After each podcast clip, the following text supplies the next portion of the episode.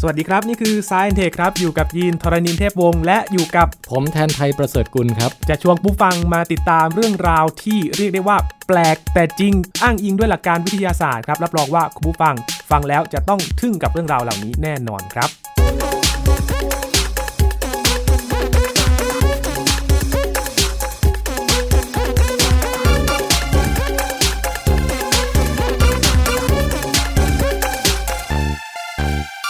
พฤติกรรมสัตว์สุดแปลก เป็นการค้นพบมดขี่หลัง ส่วนอีกอันหนึงเป็นการค้นพบมดกินฉี่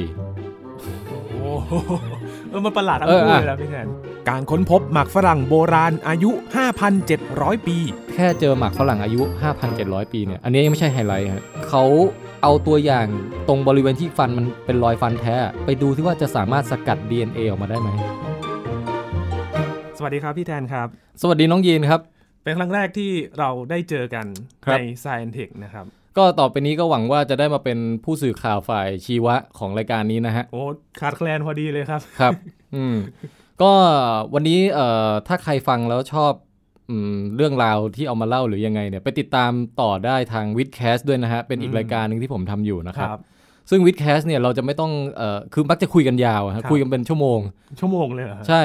เพราะฉะนั้นถ้าวันนี้ถ้าเกิดว่าเล่าแล้วแบบเหมือนเป็นหนังตัวอย่างเนี่ย ครับ แล้วชอบอะไรแนวเนี้ย อืม อ่าก็ไปติดตามต่อได้ที่วิดแคส W I T C A S T ด้วยฮะ ครับ ครับ ตามอยู่ครับตอนนี้ แล้วเดี๋ยววิดแคสก็จะช่วยโปรโมทรายการของไทย PBS เอ่อ Science Tech ด้วยนะฮะ ใช่ครับ ยินดีเลยครับผม ครับ วันนี้พี่แทนจะชวนยีนมาคุยเรื่องอะไรกันดีครับ ก็วันนี้กะว่ามามาเล่าข่าวแบบหลากหลายฮะมีมีมีสองอย่างให้เลือกก็คือมีเรื่องพฤติกรรมแปลกๆของมด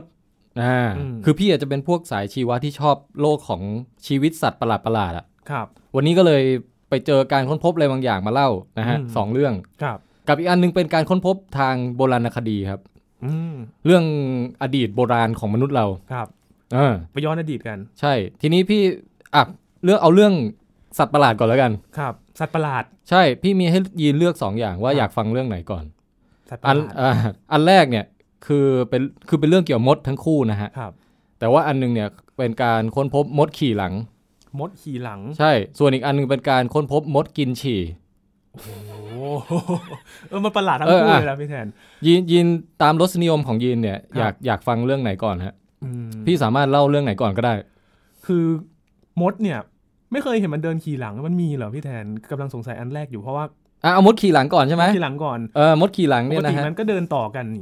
คืออย่างนี้คือมันมีนักชีววิทยาคนหนึ่ง ชื่อ ครับ คุณอเล็กซ์ไวลด์ ครับ W I L D เนี่ยนะฮะ ซึ่งเขาชื่อสมกับเป็นนักชีวะมาก เพราะว่า wild นี่แปลว่าแบบ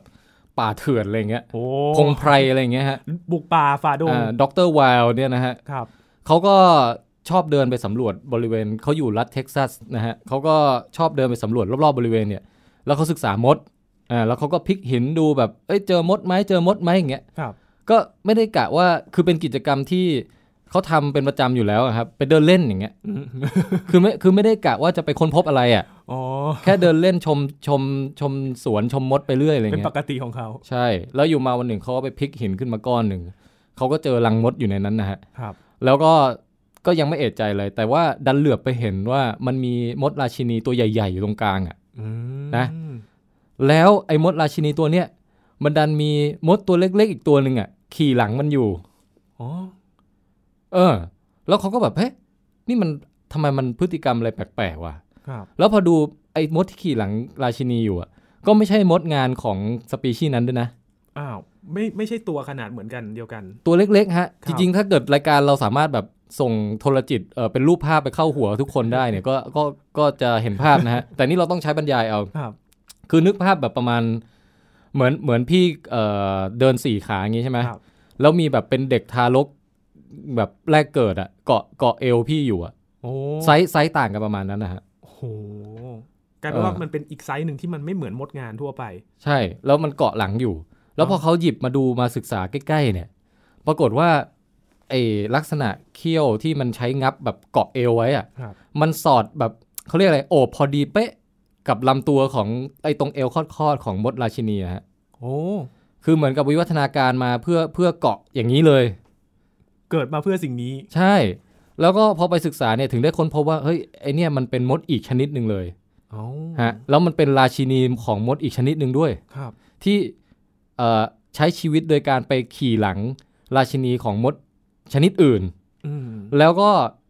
ตัวเองอ่ะไม่ต้องสร้างอาณาจักร ไม่ต้องมีเอ่อมดงานอะไรมา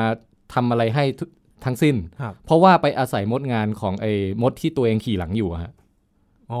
อ นึกออกไหม ซับซ้อนจังเลย เออคือมันขี่หลังราชินีอีกตัวใช่ไหมแล้วมันก็อาศัยอยู่ในรังนั้นอ่ะ ครับ อ่าฮะแล้วก็พอเวลามดงานของรังนั้นเอาอาหารมาป้อนราชินีตัวจริงอะ่ะ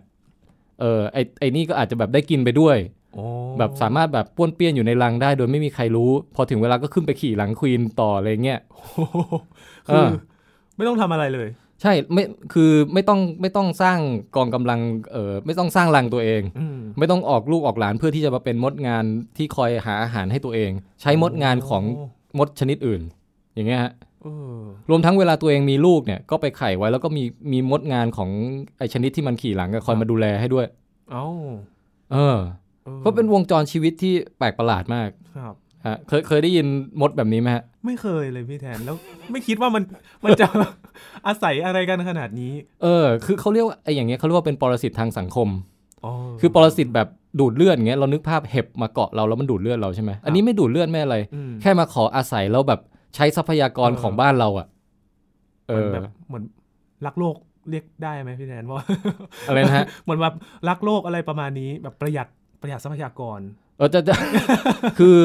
เออไม่ไม่อยากต้องไปสร้างรังใหม่ก็มาใส่รังคนอื่นอยู่ เออ แล้วก็ขี่หลังเขาอะไรอย่างเงี้ยนะ ครับ แต่ว่า เออ มันเป็นอีกชนิดหนึ่งเลย ใช่ แล้วคุณอเล็กซ์ไวล์เนี่ยที่ที่เขาค้นพบเนี่ยฮะเขาก็ตื่นเต้นดีใจ เพราะว่าไอ้มดปะมดที่มีวงจรชีวิตแบบเนี้ยมันหายากมาก อืม ทั่วโลกนี่เคยพบมาแค่ไม่กี่ชนิดเองอะ ครับ แล้วเขามาเจอไอ้ตัวตัวเนี้ยที่มันขี่หลังอยู่เนี่ยเขาก็เลยได้จดเป็นชนิดใหม่ไปเลยฮะ โอ้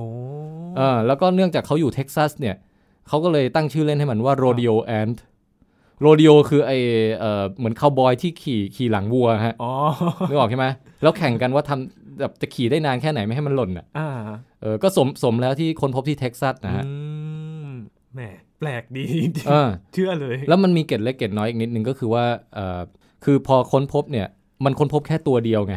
ครับ จริง ๆ ในทางวิทยาศาสตร์อะถ้าจะศึกษาให้มันแบบได้เรื่องได้ราวอะ มันต้องมีหลาย ๆ ตัว ใช่ มันต้องค้นพบหลาย ๆ ตัวหน่อย เขาก็ในฐานะที่เขาเป็นอาจารย์ชีวะนะฮะ ครับ ก็ก็โชคดีหน่อยมีลูกศิษย์เยอะ อืม เลยเอ่อพอค้นพบตัวนี้ปุ๊บบอกลูกศิษย์เลยบอกกระจายกันหาพลิกหินให้ทั่วทั้งราชอาณาจักร จะดูว่าจะเจออีกบ้างไหมอะไรอย่างเงี้ยฮะเออปรารปาก ก ฏ ฏ ไหมครับ ปรากฏมีลูกศิษย์คนหนึ่งไปเจออีกอีกตัวหนึ่งขี่หลังอยู่เหมือนกันฮะ อ๋อ แต่ว่ามันดันกลายเป็นว่าไอตัวที่ถูกขี่เนี่ยก็เป็นราชินีของมดอีกชนิดหนึ่งที่ไม่ใช่ไม่เหมือนกับอันแรก อืม และไอตัวที่กำลังขี่อยู่อ่ะก็เป็นราชินีของมดอีกชนิดหนึ่งที่ไม่ซ้ำกับตัวแรกอีก เอ้าไม่เหมือนกันอีก ไม่เหมือนกันอีก คือกลายเป็นว่าดันไปเจอชนิดที่สองอีกฮะเป็นชนิดใหม่อีกเหมือนกัน อ๋อ เป็นมดโรดิโอแอนอีกชนิดหนึ่งอีกเงี้ยเออ ต้องตั้งชื่อใหม่ไหมฮะ ผมว่าก็ต้องต้องต้องไปคิดคิดชื่อใหม่เหมือนกัน อืม นะ แต่กลายเป็นว่าเฮ้ยมดมดประเภทนี้มันวงจรชีวิตมันลี้ลับมาก ครับ คือจะไปหาตัวเดิมที่ซ้ำกันก็ยังยังหาไม่เจอ ไปเจอตัวใหม่แทนอย่างเงี้ย และไอตัวใหม่นี่ก็ความลี้ลับก็เพิ่มขึ้นมาอีกอ่า อืม ก็เนี่ยยังต้องศึกษากันต่อไปฮะ โอ้ แต่ว่าสำหรับพี่ก็ถือว่าเป็นปรากฏการณ์ชีวิตมดที่น่าสนใจว่ามันมีอย่างนี้ด้วย อืม มันเป็นมดในมดอีกทีหนึ่ง ใช่ มดขี่หลังมด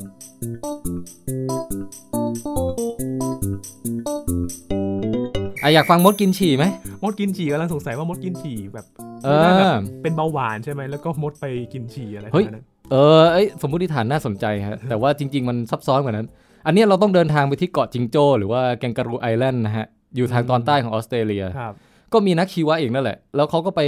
สังเกตไปคือส่วนใหญ่การค้นพบมันจะเกิดขึ้นโดยที่เราแบบไม่ได้ตั้งใจจะไปค้นหาสิ่งนั้นนะนะครับ แต่บังเอิญเราไปเจออะไรที่มันดูแบบพิลึกอะ่ะ อืม แล้วเราไม่แค่เดินผ่านไปเฉยๆอะ ครับ เราไปนั่งดูมันต่ออย่างเงี้ยอันเนี้ยจะเกิดการค้นพบขึ้น อืม อย่างนักชีวะที่เขาไปไอแกงการูไอแลนด์เนี่ยครับ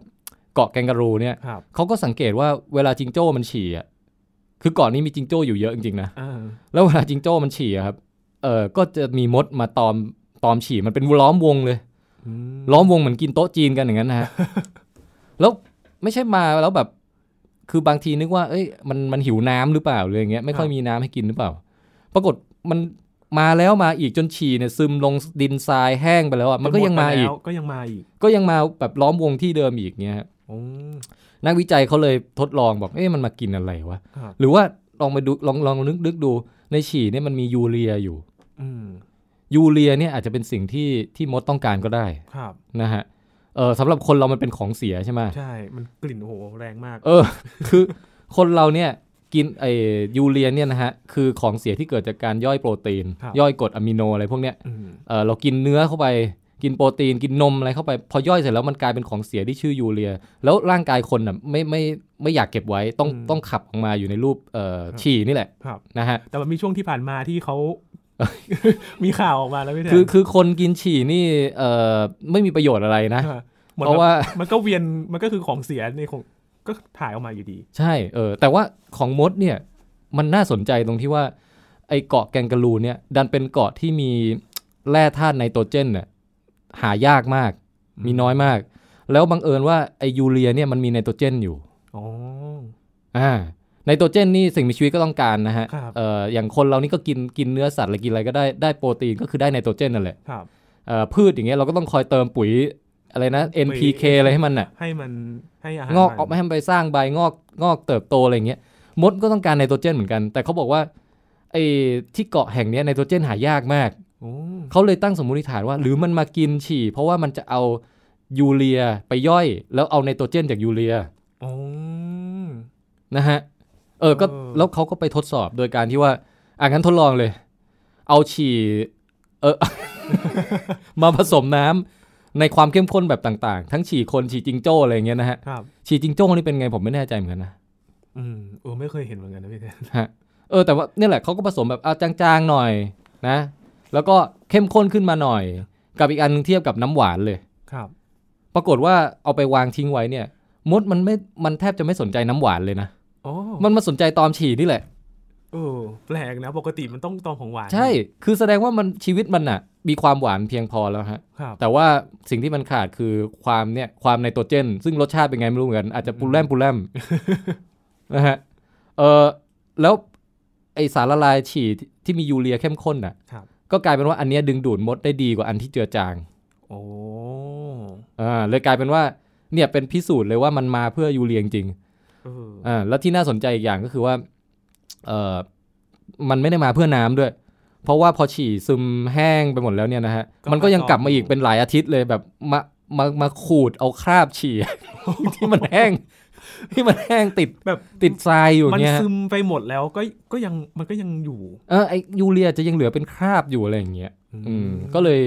ยเนี่ยก็เป็นพฤติกรรมใหม่ที่เอ่อค่อนข้างน่าสนใจที่ค้นค้นพบที่เอ่อที่เกาะแกงการูนะฮะ ครับเกาะแกงการูเลยนะ ใช่ เออ ม ก็เราอาจจะนึกไปถึงว่า เออมันมันอาจจะคล้ายๆ กับถ้าเป็นบ้านเราอะนะครับ ก็คือผีเสื้อชอบไปตอมดินโป่งอะไรเงี้ยมันก็จะเอาแร่ธาตุเหมือนกัน แต่อันนั้นเนี่ยไม่น่าจะใช่ไนโตรเจนอันนั้นน่าจะเอาพวกเกลือแร่ ครับ ฮะประมาณนั้น อื อื ม ม กลายเป็นว่าก็คือ หาสารอาหาร ใช่เออ มันต้องเพื่อความอยู่รอดเนาะพี่แทนเนอะ ก็วิวัฒนาการก็คัดเลือกหาแบบวิธีอยู่รอดในสิ่งแวดล้อมต่างๆอะ อืม พูดถึงไนโตรเจนเนี่ยนะอันนี้นอกเรื่องไปนิดหนึ่งคือ ครับ แม้กระทั่งพืชเองอะเอ่ออาการหนักกว่ามดอีกเพราะว่าเอ่อมดมันยังเดินไปไหนมาไหนได้ไงพืชมันต้องขึ้นอยู่กับที่อะ อืม แล้วถ้าเกิดที่ตรงนั้นไม่มีไนโตรเจนทำไง โอ้ เอ ก็ อ ไม่อยู่ไม่ได้นี่ อันนี้ก็คือเป็นต้นกำเนิดของพวกหม้อข้าวหม้อแกงลิงอะไรทั้งหลาย ครับ ที่ล่อให้แมลงอ่ะมาตกหม้อใช่ไหม ครับ แล้วแมลงนั่นแหละคือไนโตรเจนของมัน อ๋อ ฮะคือเติมปุ๋ยให้ตัวเอง ดินไม่มีปุ๋ยก็หาล่อปุ๋ยมาเติมให้ตัวเองซะอย่างนั้น อืมมันเหมือนเป็นกลไกพวกแบบมันให้ให้มันอยู่รอดใช่ไหมครับ ใช่ใช่ก็คือว่าตัวที่ทำสำเร็จลักษณะเนี้ยก็คือทิ้งลูกหลานไว้ ครับ แล้วก็ก็คือลูกหลานมันก็คือสิ่งที่เราเห็นทุกวันนี้นั่นแหละเออ ม แต่กว่ามันจะค่อยๆ กว่ามันจะค่อย ๆ แบบเขาเรียกไงเออมีชั้นเชิงขึ้นทีละนิดทีละนิดทีละนิดอย่างเงี้ย ครับ เออ มันก็ใช้เวลานาน อืม ฮะ แล้วก็แต่ละรุ่นก็เปลี่ยนแปลงทีละนิด อันเนี้ยเขาเรียกว่าหลักการวิวัฒนาการตามธรรมชาตินะค ครั รับ บ อืม ซึ่ง โอ้ ถ้าพี่ได้มาคุยในรายการยีนบ่อยๆ เนี่ย เดี๋ยวพี่จะค่อยๆ เล่าให้ฟังทีละนิด เออ ม แต่อย่างอย่างวันเนี้ยต้องเล่าแบบรีบๆ ก่อน เพราะว่า ครับ ถ้าลงรายละเอียดนี่เป็นชั่วโมง ถ้าอยากถ้าอยากฟังละเอียดต้องไปฟังรายการวิดแคสฮะ ครับ เออ เอ ครับ อนี่แบบเทเลอร์ ใช่ นี่เทรลเลอร์ครับ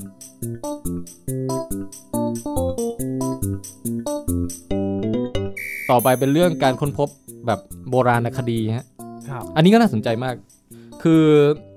ที่เอ่อเดี๋ยวนะ นึกประเทศก่อน เดนมาร์กฮะ ครับ นักโบราณคดีอ่ะ เขาไปขุดเจอแบบเป็นเหมือนเป็นก้อนดำๆก้อนหนึ่งอาจจะเท่าหัวแม่โป้งอะไรเงี้ยฮะ ครับ มันแล้วมันแบบเหมือนหินดำๆย่นย่นๆก้อนหนึ่งอ่ะ อืม เออ แต่พอดูดูอย่างพินิษพิจารณาเนี่ย มันดันมีรอยฟันคนแทะอะฟันคนกัดอ่ะเป็นเป็นฝังอยู่ในนั้นนะฮะ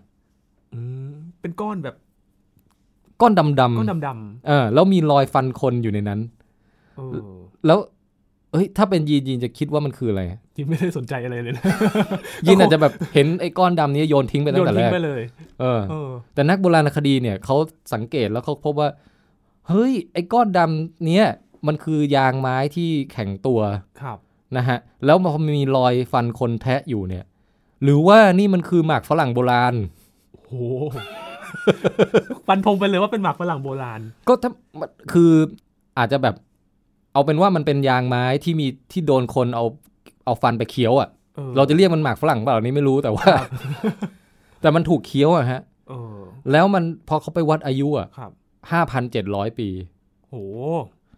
เออคือนึกภาพถ้าเกิดเราบ้วนเออเราเคี้ยวหมากฝรั่งสักยี่ห้อหนึ่งแล้วคายทิ้งไว้อย่างเงี้ย อ่า แล้วอีก 5,700 ปีมีคนมาขุดพบอะแล้วมีรอยฟันเราอยู่ในนั้นอะ เออ เออ มันก็จะเป็นยางก้อนยางแข็ง นั่นนะฮะ เออเออมันเป็นยางของต้นไม้ชนิดหนึ่งที่เรียกว่าเบิร์ช ๆ ครับ เอ่อภาษาไทยไม่รู้เรียกอะไรนะ แต่ว่าไอ้ต้นไม้ชนิดเนี้ยก็มนุษย์เราใช้ใช้ประโยชน์จากมันมานานแล้วแหละ อืม เอาเอาเปลือกไปต้มไปอะไรแล้วมันจะมียางเหนียวๆดำๆออกมา แล้วก็แต่ก่อนจะเอาไปอุดนู่นอุดนี่ได้หรืออะไรเงี้ยมันต้องมาเคี้ยวก่อน อืม แล้วก็อาจจะมีใครสักคนที่แบบเฮ้ยเคี้ยวก็มันดีนี่หว่าอะไรเงี้ยก็กลายเป็นนอกเหนือจากใช้ประโยชน์แล้วเนี่ย ก็ยังแบบเอามามาเคี้ยวเล่นก็ยังได้อะไรเงี้ย โอ้ แต่ว่าอันเนี้ยตรงแค่แค่เจอหมากฝรั่งอายุ 5,700 ปีเนี่คยรับ อันเนี้ยยังไม่ใช่ไฮไลท์ฮะ อ้าว ไฮไลท์เนี่ยคือว่าเขาเอาตัวอย่างไอตรงบริเวณที่ฟันมันเป็นรอยฟันแท้อะ ครับ ไปดูไปดูที่ว่าจะสามารถสกัด DNA ออกมาได้ไหม โอ้ เออ หาคนเคี้ยวเลย ใช่ แล้วปรากฏว่ามันสกัด DNA ออกมาได้สมบูรณ์มาก อย่างที่ไม่เคยทำได้มาก่อนเลย ครับ คือได้ครบรหัสเลยอะฮะ ม ของคนคนหนึ่งแบบเต็มๆเลย เออ มันก็เลยทำให้รู้ว่า คนในยุคก่อนเนี่ยเป็นยังไงอย่างนี้เหรอ เนี่ยแหละ คือพอได้รหัสมาครบ อย่างน้อยเราบอกอะไรได้บางอย่างแล้ว ครับ จริงๆ เราบอกได้ตั้งแต่ดูขนาดฟันแล้วฮะ ฟันไซส์เนี่ย อ่าเนี่ยฟันเด็ก คือเขาจะดูว่าอ๋อ นี่มันไม่ใช่ฟันซี่แบบของผู้ใหญ่อะ ครับ อันเนี้ยคือเด็กเคี้ยว เด็กเคี้ยวหมากฝรั่งนี้นะฮะ แล้วหลังจากนั้นไปดู DNA หรืออะไรก็ตาม ได้ข้อมูลเพิ่มมาอีกว่า 1. เป็นเด็กผู้หญิง 2. ผิวคล้ ครับ ำ ผมดำ แต่ตาสีฟ้า ผิวคล้ำแต่ตาสีฟ้า เออ อันนี้ก็เช่นกันนะฮะ ลองลองไปเสิร์ชรูปหาหารูปดูในอินเทอร์เน็ตได้ ครับ เพราะว่าพอเขาศึกษานี้เสร็จปุ๊บอะเขาวาดรูปเด็กคนนี้ขึ้นมาจำลองขึ้นมา อืม เออเป็นเป็นเด็กที่หน้าตาแบบแววตาดูมีมนต์เสน่ห์มาก เพราะว่านึกภาพผิวคล้ำแต่ว่าตาสีฟ้า เออหาได้ยากะ ดูเป็นเผ่าพันธุ์ที่ประหลาดใช้ได้ อืม นะฮะ แล้วก็เอ่อหน้าตาไม่เหมือนคนที่เราคิดว่าจะอยู่แถวเดนมาร์กนะ ทุกวันนี้ด้วย อ๋อ นึกออกไหม เออ ถ้านึกภาพชาวเดนมาร์กนึกไงฮะ ขาวขาวๆแต่ตาสีฟ้าเนี่ยพอพอเชื่อได้นะพี่แทน เออเออ เออแต่ว่าลักษณะสีผิวไม่น่าจะอยู่แถบแถบเนี่ยแถบในยุโรปอะไรอย่างนี้ นั่นน่ะดิ ก็เลย เฮ้ย น่าสนใจว่ะ ครับ นะฮะ แล้วก็เอ่ออีกอย่างหนึ่งคือเขาไม่ได้เจอแค่ DNA ของเด็กด้วย เขาเจอไปจนถึง DNA ที่อยู่ในขี้ฟันเด็ก ลึกกว่านั้นอีก คือเจอ DNA ของ